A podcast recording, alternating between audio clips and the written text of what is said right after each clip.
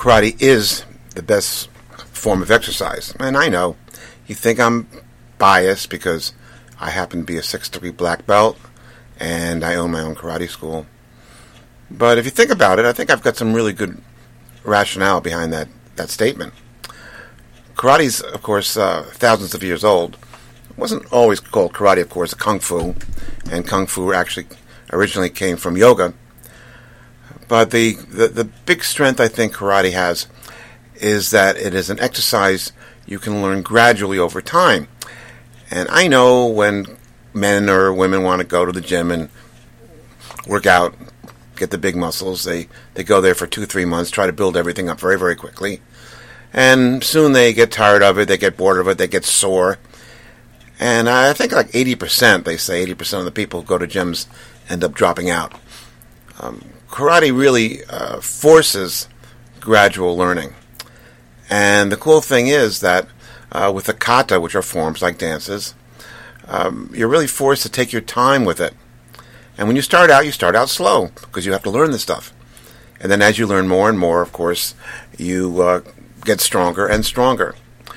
And the cool thing about the kata is that you can do it uh, with a lot of ferocity and strength and power, speed, focus. And you can do it slowly, gracefully, gently, kind of like Tai Chi. So you have that choice.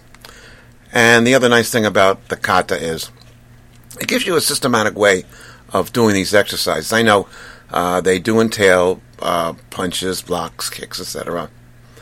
But these are just ways to move your body. With the kicks, of course, you're learning balance and you're learning flexibility. You're learning how to breathe properly, which, of course, is very important. You're learning to be graceful because it is a very graceful art and because it has a use other than just getting big muscles or getting better stamina, it actually is more fun.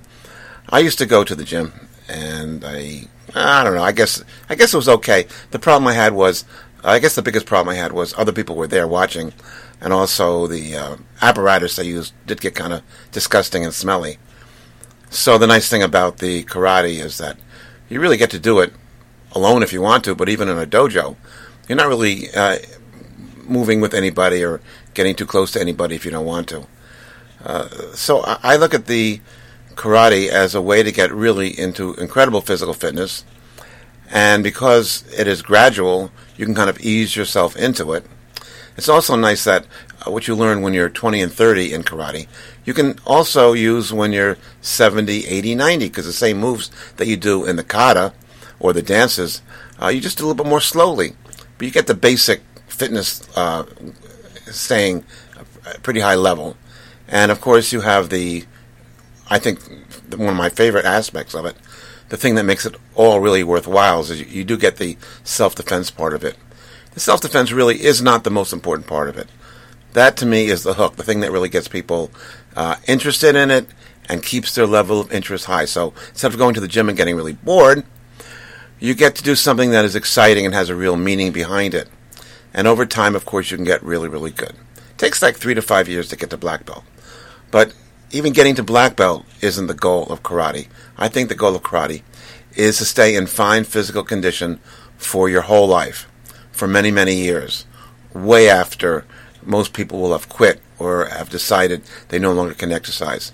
You're getting a little bit older, bones are getting a little bit creaky perhaps. Well, you just do it more slowly do the same exercises a little more slowly, kind of like you would do Tai Chi.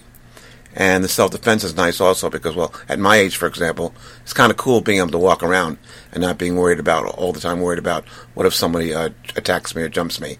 Uh, I won't get beaten down like an old man. Uh, in any case, that's my argument for karate. And if you have any questions, please don't be afraid to give me a call.